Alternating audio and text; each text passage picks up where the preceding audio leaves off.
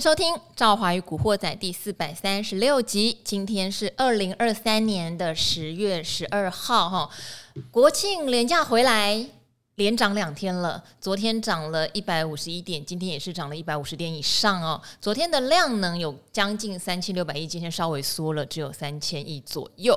好，这两天大家知道带动大盘上涨一个很大的功臣是台积电，但是其他的类股就不一了哦。我们知道九月营收在昨天是全数出炉，我觉得至少今天的盘跟昨天的盘比起来有一个好处，我觉得今天的盘是真的比较有反应，九月营收好的会。涨，昨天的盘就有一点，不管你营收好或坏，好或坏，好像就只 focus 在台积电跟联发科的身上哦。那我们都看新闻的话，最近最热的一定是在讲以巴冲突啦，因为这一次看起来状况是非常非常的惨烈。那整个以色列的死伤人数哈，也当然这个哈马斯组织这边的死伤人数也是相当的可观哦。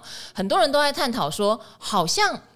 虽然看起来很惨烈，却没有影响到台股，也没有影响到美股。哦，到底发生什么事？那昨天晚上的美股其实有点 V 转的，大家知道这个公债殖利率事实上有一度先往上跑，但是后来呢又开始往下跌，哦，等于是公债开始涨价喽。我们昨天有特别聊到，有一些避险资金也许会跑到美债去避险，那更多的是期待说，哎，联准会好像今年这一码不见得会升哦。昨天的四大指数都是呈现 V 转，先跌后涨，那今天台股也涨，好。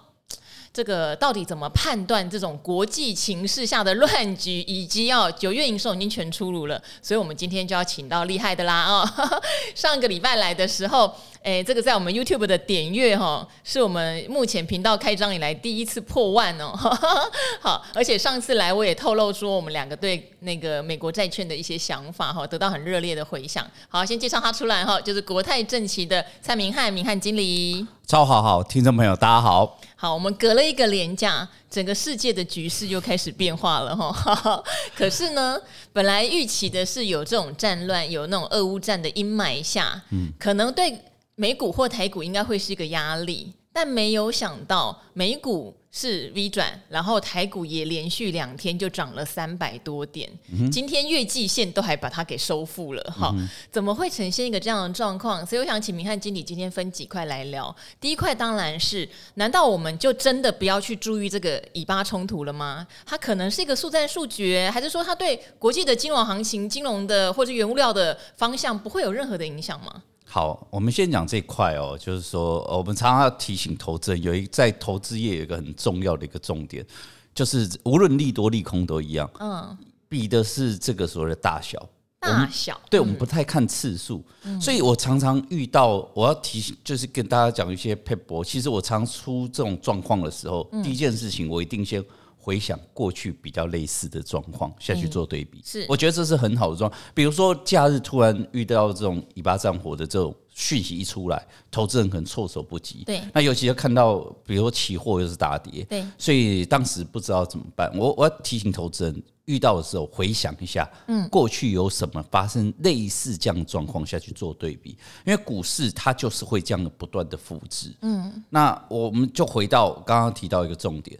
比的是大小哦，绝对不是次数。你我常讲的，你十个小利空不及一个大利空。我们要的是大小，我不管次数的。嗯次数股市会钝化的，你拿一样东西来，它是完全不反应的。利多也是，对，利多也是，利多都利空也都一样。大家有先有这个概念。好了，那就回头来了，就会呃，当然我当时也我看到那个状况，我就知道这次。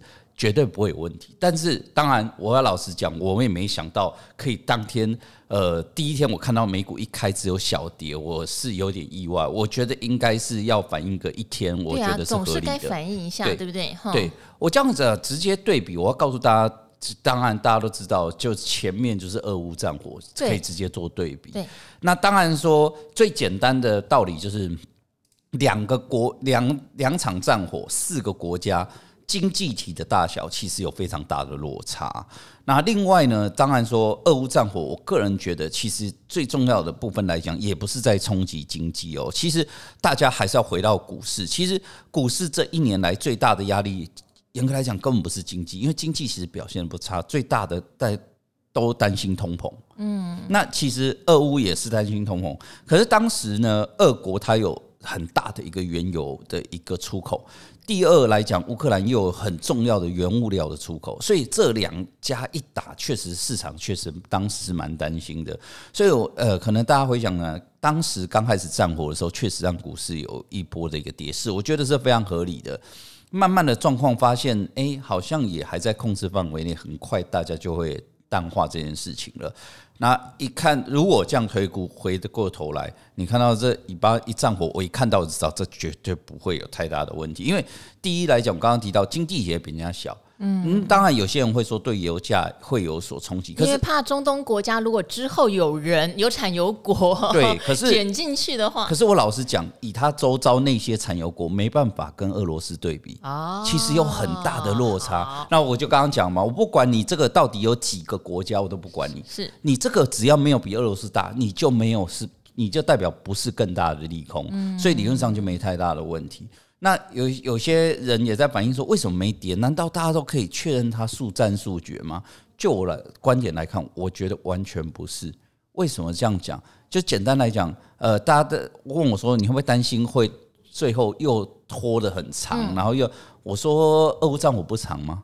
哦，这样我这已经跨了年度了，股市都没有因此而跌了。有啦，一开始有啊。对，就是说只有那一段时间而已。哦，您的意思是，很快就钝化了。您的意思是那个时候可能还混杂，例如说高科技的库存水位压到非常的高，对不对？它有一些经济的因素也伴随在里面。是这样讲啊，我们回过头来从疫情。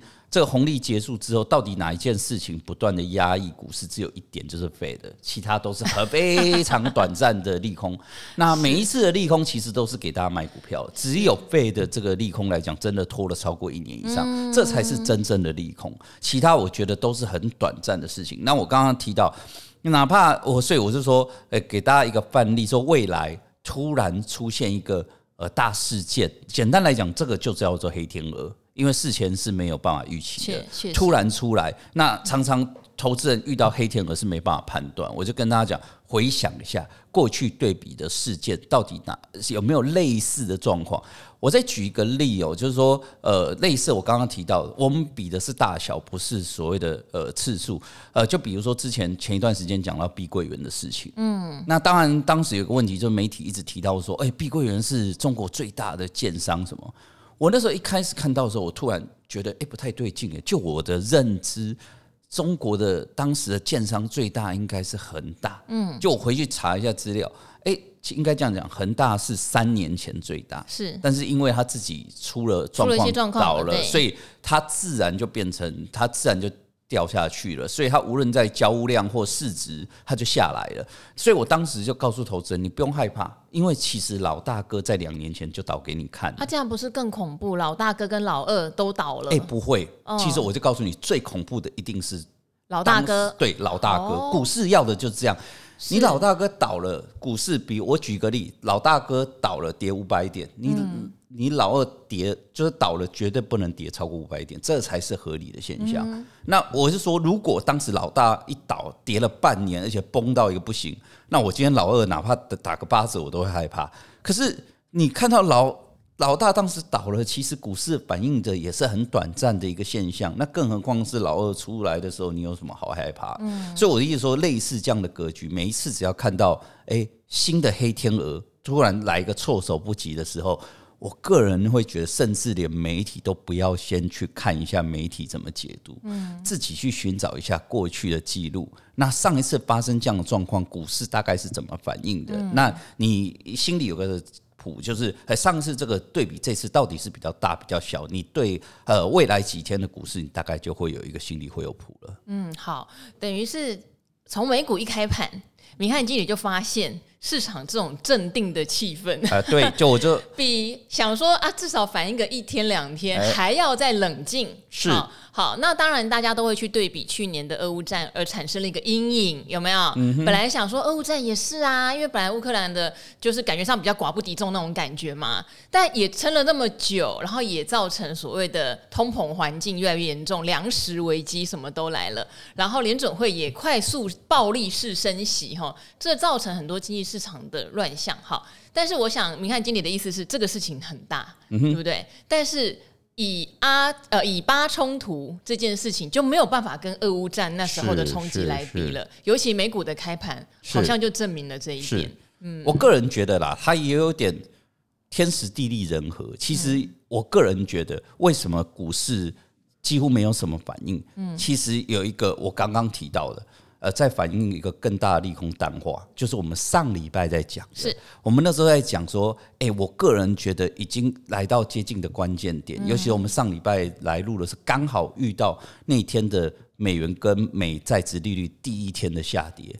我那时候还告诉大家，一天的下跌，我真的不敢跟大家讲是不是趋势，很难讲，搞不好当天晚上又创高。可是我当时要告诉大家，如果连续三天再持续往下，那这个趋势大概就确立了。结果没想到刚好，因为我就说这几天为什么股市那么强势，甚至连尾巴战火都没有办法。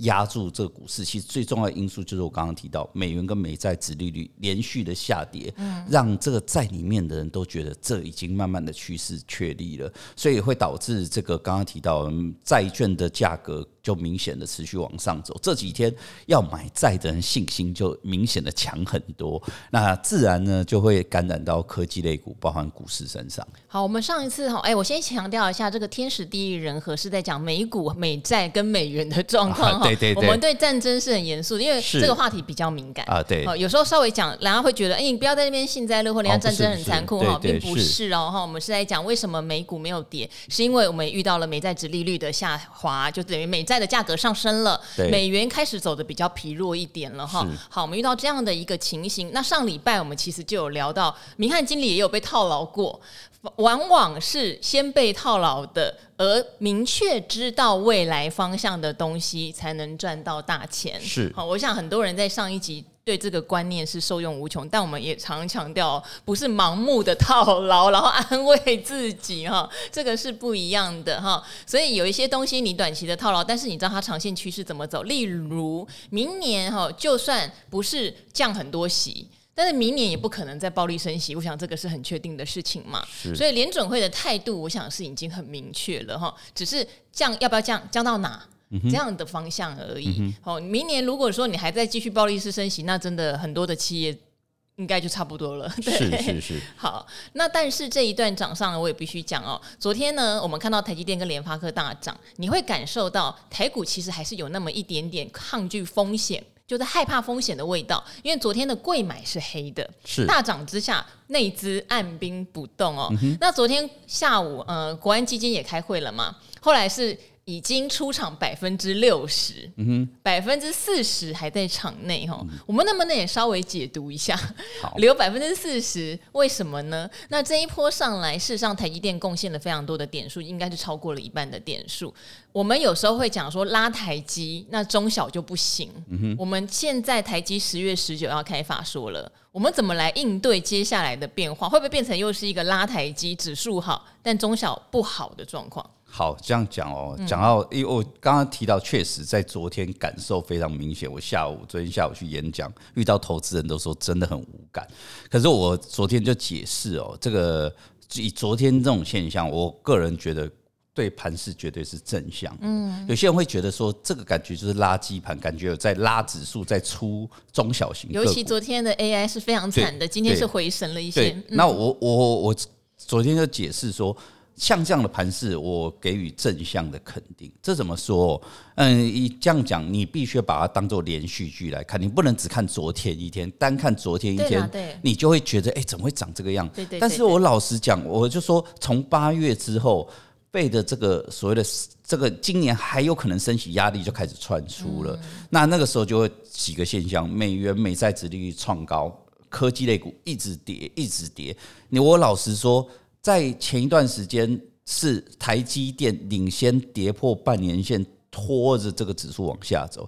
所以简单来讲，就是说，呃，台台积电明显比大盘弱势整整超过两个月了。嗯，那人家也不过才涨两天而已，其实都还没有完全恢复。所以我个人觉得，我老实讲，我还是要提醒投资人哦，就是说，呃，要有个观念，就是台股跟美股是不可能脱钩。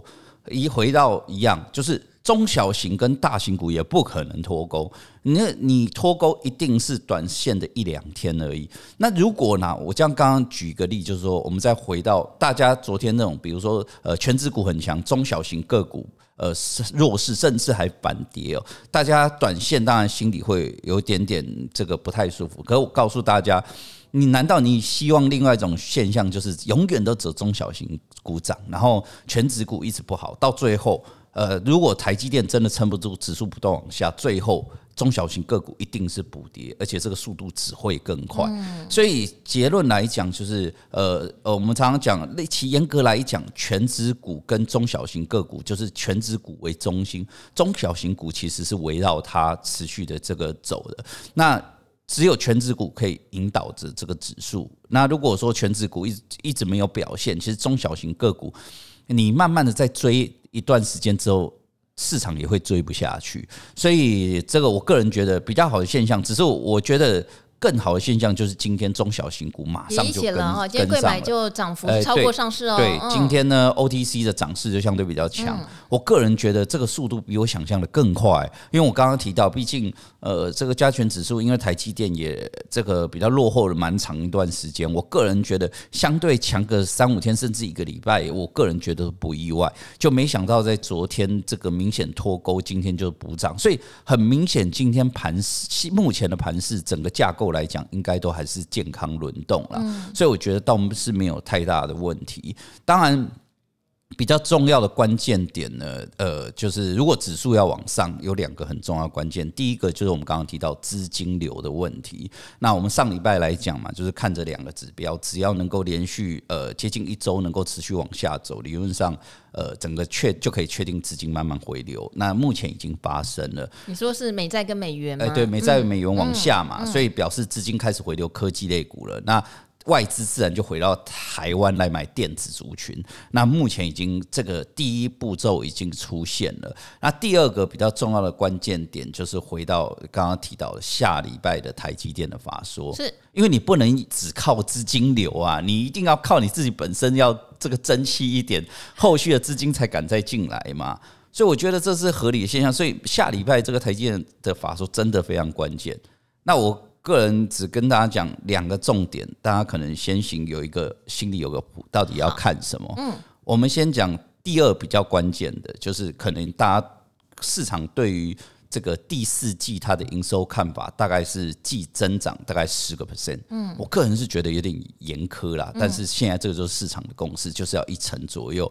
所以如果说呃在一成上下，比如说我个人觉得八到十二不要差太多都 OK，嗯，那如果低于八就表示不如预期，好，超过十二以上就算优于预期。先看先看第四季的，哎，对，预估，我觉得这是相对比较次要的，嗯。最重要的关键点，嗯，大家法人已经期待很久了，就是他讲的库存问题。从去年底在讲上半年给他半年消化库存，那大家也都 OK 啊，我就给你半年。最重要的关键点就是第三季的法说讲到一个重点，就是库存消化状况比原本预期慢，所以第三季也要持续消化库存。他当时就一直提到第四季就会恢复正常。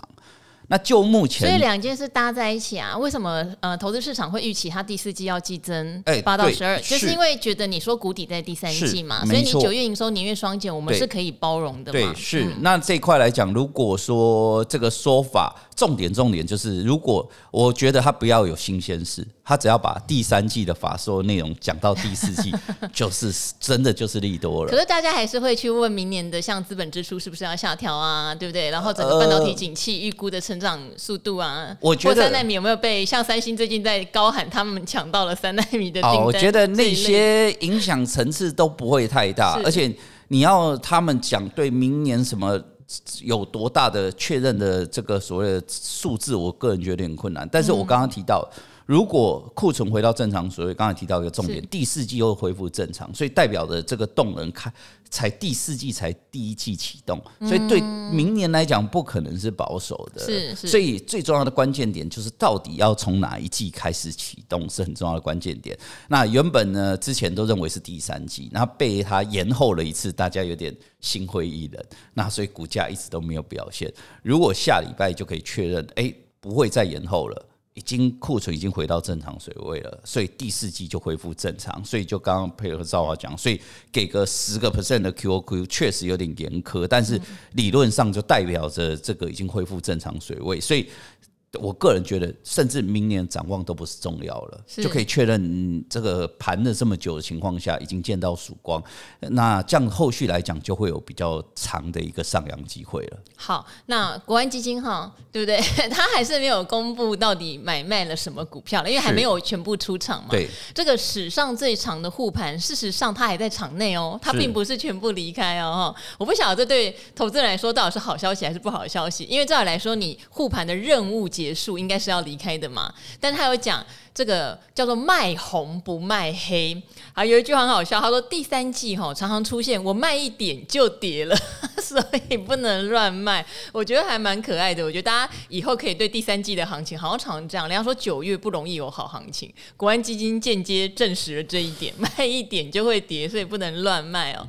我们怎么去评估他现在百分之四十留在场内是好消息、中性消息，还是他担心后面？还会有什么状况吗？好，这样讲哦，我对国安基金，我个人觉得就结论就刚刚提到，我个人看法比较中性哦。是是，我觉得其实对股市真的不会有影响。我对呃，简单道理，刚才也提到一个重点，大家有一个一开始要有个基础观念。国安基金它本身进来不是来赚钱的，对，它是来稳定市场，稳定市场哦，对，而且当年制定的是叫做非经济因素的稳定市场，但后来就没分了啦。是是是，对，它重点就是要稳定市场。它进场的时候把握一个原则，就是股市当时状况不好之外，它必须要配合第二个最重要的重点，就是台股要比别人弱，嗯，它这个时间点才会进场。如果台股台股跌的比别人少，它是不会进场的。所以进场的时候，它的特色就是。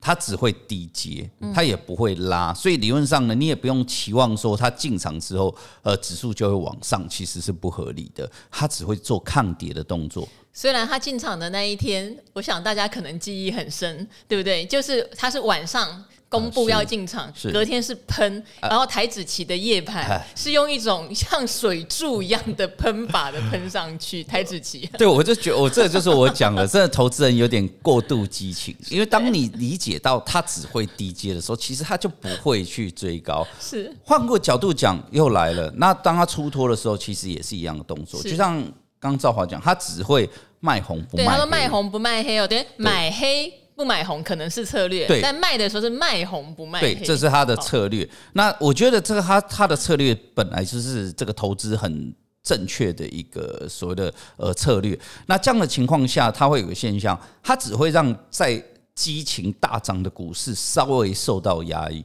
但是绝对不会因此让这个股市反转。大家要先有这个概念。所以理论上刚刚提到，为什么它为什么会留下四成？我个人。就我个人猜测，也这很简单，就是因为前一段时间股市表现不好。如果 前对，如果当时是一鼓作气一直往上冲，它一下噼啪就给它卖完了，那纯粹只是因为呃那个比较难抓到这种比较长波段的这个股市行情，所以它相对来讲还手上还有一些存股，未来还是会持续出脱。那这个投资人，我刚刚看到很多媒体呢，简单来讲啊，你要解读多或空都可以。嗯，多的又讲说，哎，你看。国安基金都敢出场，表示经济没问题了，不用护了啊！哎，对，表示没有护盘的需求了嘛。那另外一个是在讲说，哎，可是这样的情况下，他卖的是不是表示股市就会呃不涨不上去？我只能跟大家讲，刚刚那个两个解读其实都不太正确。简单来讲，我个人觉得国安基金的部分来讲，等于有点来无影去无踪。其实你还是维持自己的操作，不用去管到底国安基金是买还是卖，现在有没有在场内？其实我。我觉得国安基金的用意真的只有在我刚刚提到股市持续崩盘，而且台股比国际股市明显弱势的那个时间点才有存在的意义。好。我觉得，因为现在他是出场了，不是进场。在进场的时候，我们讨论了很多国安基金哈，有几个迷思。我觉得其实现在投资市场的投资人已经有矫正过来了。以前真的叫做国安基金进场，大家就骂你在浪费我们纳税人的钱去接刀子哈。但是这个我们已经非常多次跟大家讲，国安基金除了应该是第一次吧，没经验进场有赔到钱之外，后面的进场全部都赚钱哈。包括这一次，目前哦。虽然还没有全卖，但是嘉计所谓的股利，它的净收益是六十一点八二亿元，好，那它的报酬率目前是十九点六三趴。如果去年七月到现在大家没有赚那么高的报酬率，那就输给国安基金喽，哈。那还有未实现的损益也其实也是账上赚钱的，所以如果把未实现的也算进来的话，获利是将近百亿元的，还不错哈。但是国安基金不是进来赚钱的，只是我们这边要强调，他会去看股市，真的是一个相对。例如说他觉得有点过度恐慌，要稳盘，也相对比较低档的时候才会进来。那买法也是买黑不买红，所以累积下来的单位数，它当然就是一个比较便宜的成本。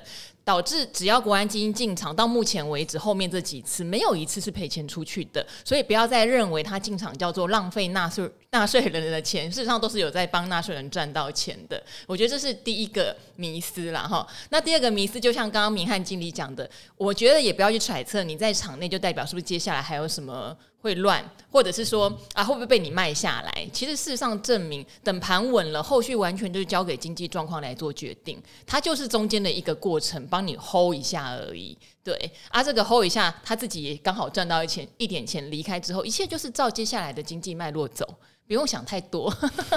对，我觉得这个事情大家要就是。要有一点理解啦，嗯哼，但我觉得现在大家都已经有很多的理财教育，其实都已经理解这一点了。嗯哼，好，那我们再继续讲第三个，好不好？因为九月营收已经全部出来了。是，好，每一次的营收出来，我记得好像从今年的二月份开始，我就会叫明翰经理帮我做总评比，因为他都会找出一些我没有想到的事情哈。八月营收，我记得你是给好成绩的。是好，九月营收上礼拜来，你说一千七百多家才两百多家很难讲，现在都公布喽、嗯。对，来总分总分总成绩来一下、呃。我们这样讲哦，先跟大家提到这个，先讲结论哦。九月的营收的数字整体架构是不如预期的。啊，对，呃，我给大家一个概念、喔。为什么？你讲清楚。哎、呃欸，我等一下，等一下，九月的出口我们可是已经转正了、欸。对，九月出口转正，哦、但是营收的部分相对是表现不佳。嗯、我给大家个概念哦、喔，就是说我当时八月为什么说好？那我当当时就有提到七，呃，应该这样从。去年底开始营收转弱，那整体营收每个月大致上都衰退大概十到十五个 percent 之间，这个大家先有这个概念。那一直到七月的之后呢，它衰退剩下八个 percent。那我当时只有看到一个月，我有点担心，因为可能只是反弹，所以我一直到八月剩下衰退七个 percent，连续两个月不到十个 percent，我就觉得，哎，我上上个月终于讲到，哎，营收看起来真的有见到曙光了。但是很不幸的，九月的这个营收来讲，又衰退十个 percent，稍微往下折。所以我结论来讲，就是如果就呃这个 Y O Y 的一个部分来讲，有开始又出现减弱的现象。但是我要跟大家讲，就是说这个是单看数字，那比较重要的，我就把图画远一点，拿下去找一下到底问题出现在哪里。终于就很其实也不难呐，就是我图画远一点就会发现，因为。去年的营收的最高点就是刚好在九月，因为它不断的往上的情况下，对，尤其是去年的九月的基期非常的高，会导致如果啦，我们简单来讲就是说，呃，呃，这几个月来六七八九其实的营总营收的 MOM 都是小幅增长的，但是九月的 MOM 的增长其实幅度最大。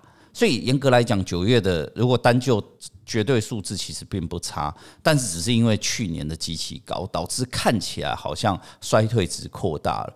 但是比较刚刚提到一个重点，就是九月就是去年机器的最高点，所以代表着未来十月、十一月，尤其是到了第四季底，甚至到明年的第一季，这个真的是机器不断往下走，所以。可以预期啦，我我当然不敢保证说十月出来就一定翻正，可是可以预期，应该说，呃，这个脚步下去，应该到今年底之前，呃，台股整个企业营收会从我刚刚提到衰退十到十五个 percent，慢慢的到到了今年的年底，会慢慢翻到接近。呃，所谓的接近翻红的一个水准，所以应该说九月九月的表现并不是非常亮眼，嗯、但是可以预期，呃，刚刚又回到类似像台积电的这个状况，我个人是觉得，呃，越来越见到曙光的部分，我是觉得信心是越来越强。是，所以只是说这个月表现并不是非常亮眼，那但是这个可以预期的就是未来的进展会越来越好。好，未来的进展会越来越好哈，但也有人九月是缴出好成绩的，对不对？好，我们刚刚还在想，像今天哦。呃，节目哈之前有常常在聊到一个产业，像汽车碰撞件，一直在讲说。第第四季会进入到所谓的欧美碰撞旺季哦，然后再加上我们有一些车用零件，其实也切入到像美国有一些保险支付，对不对？对于零件的使用，不见得要用正牌的原厂货哈，售后市场服务的这些像东洋的保险杆也可以。哇，东洋九月营收就创新高，所以今天直接不啰嗦拉一根涨停。那我们也很庆幸说，哇，这个族群我们还算是讲在蛮前面的。那另外 AI 就比较有趣了哈，技嘉上礼拜其实就公布了，我一直讲它这个年月双。还创历史新高，真的已经是猛中之猛了。可是它却离它的股价高点。相当的远哦，好，甚至昨天也跟着其他的 AI 股一起被拉下来。广达大家就有点小失望了，因为广达大家还是比较希望你九月就能缴出有年增率的成绩，但看来是很困难，它还年减百分之十八哈。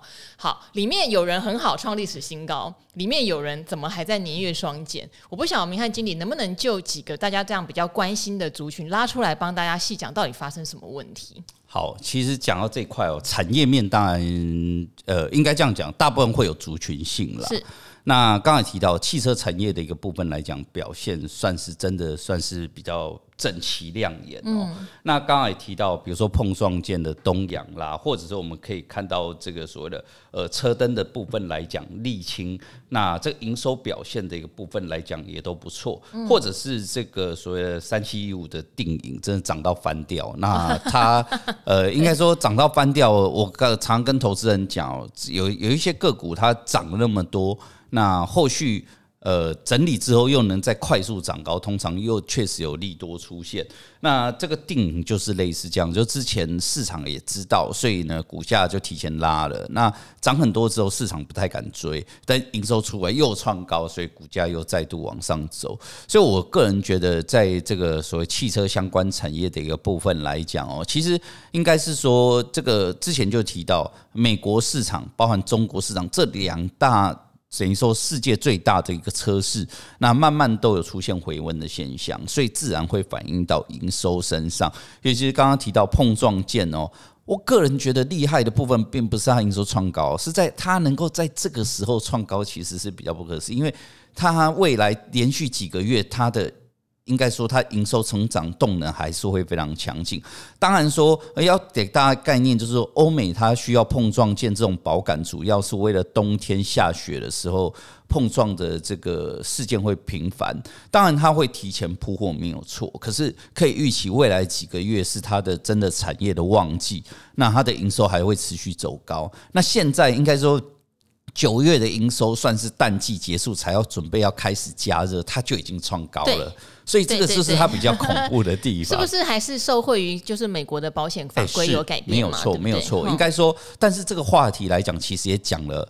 一两年有了吧，但是它的它的它这它就是一个缓步渗透的一个格局，因为它的它这个所谓的保险公司，它愿意用这样之后，它有一个很大的问题，并不是它，因为美国它有个特色，它就有时候隔州就像隔了一个国家一样，它的一。那个时候一开始的时候也只有四五个州可以开始用，然后必须要慢慢的再持续从州的角度持续扩大。那目前的角度就是因为它的这个使用的范围持续扩大，那真的是持续发酵。那我们刚才提到，从这个 State Farm 等于说第一家保险公司开始使用，我印象里应该有接近两年的时间了。那么目前才慢慢的这个发酵。刚才提到，不是只有保这个保险杆的。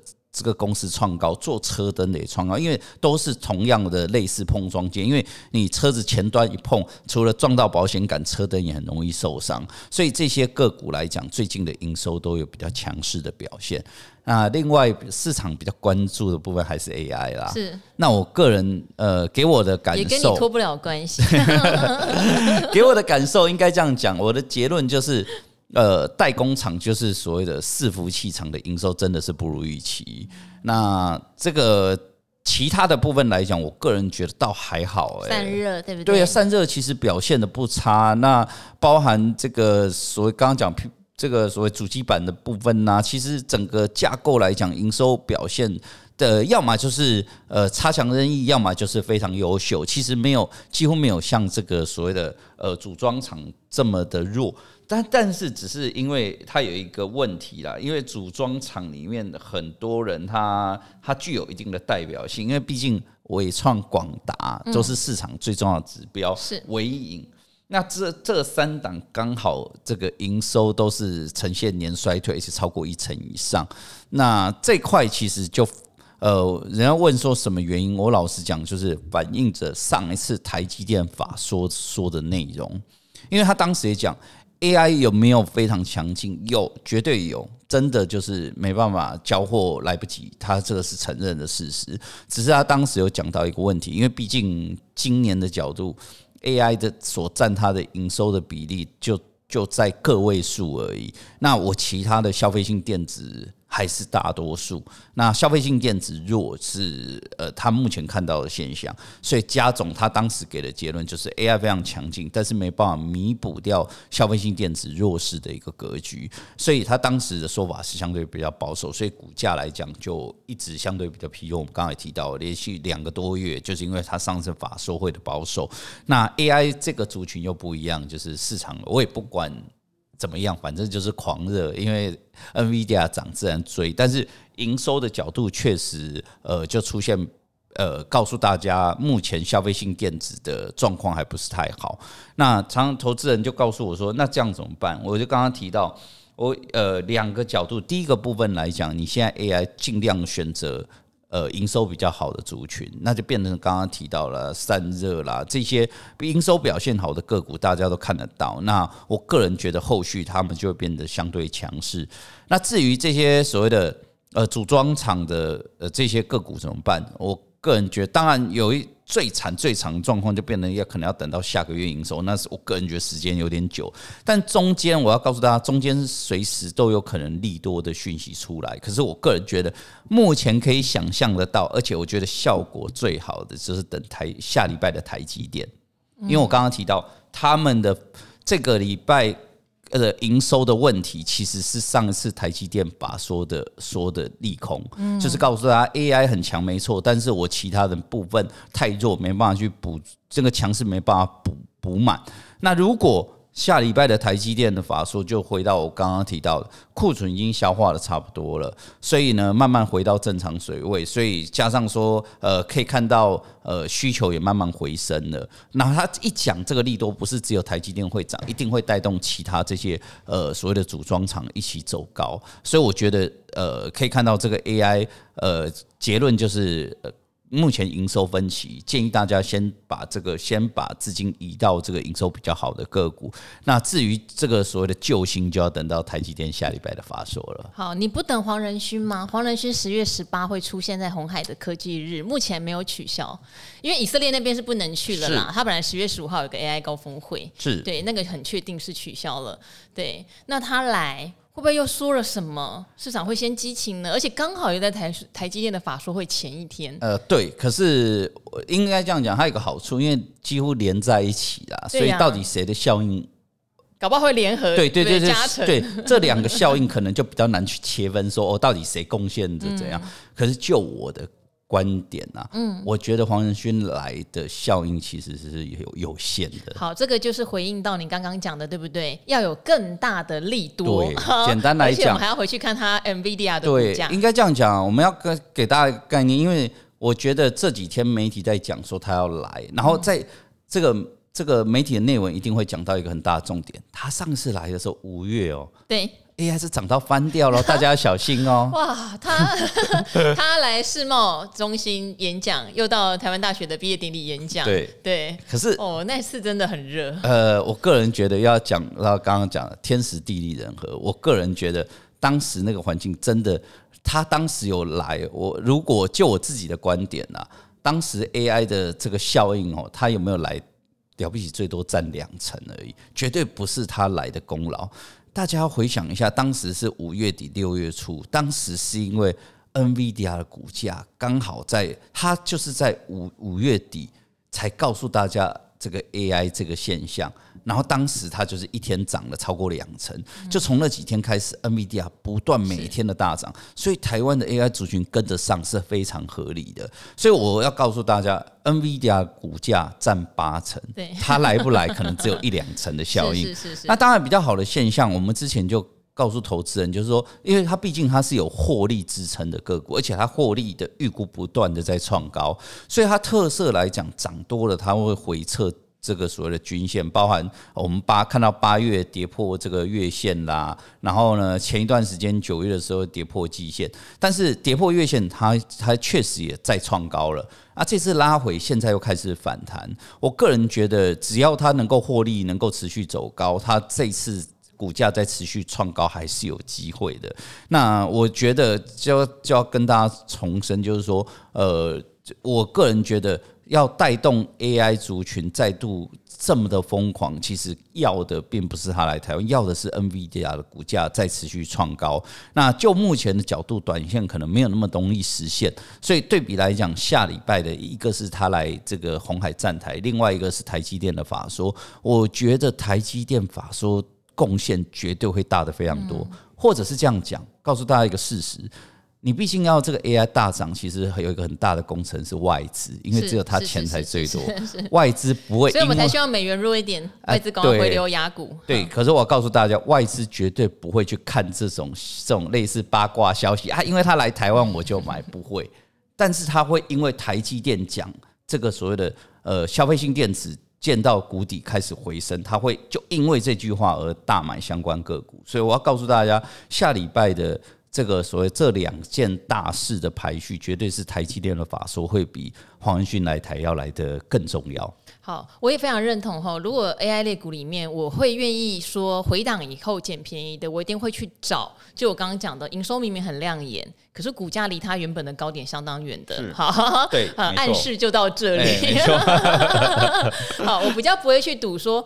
没关系啦，他十月、十一月就会好了。他这个年月双减没关系。我我比较，我还是会比较相信业绩说话这件事情哈。好，当然搭配上的是股价已经有明确的回档。是对，好好。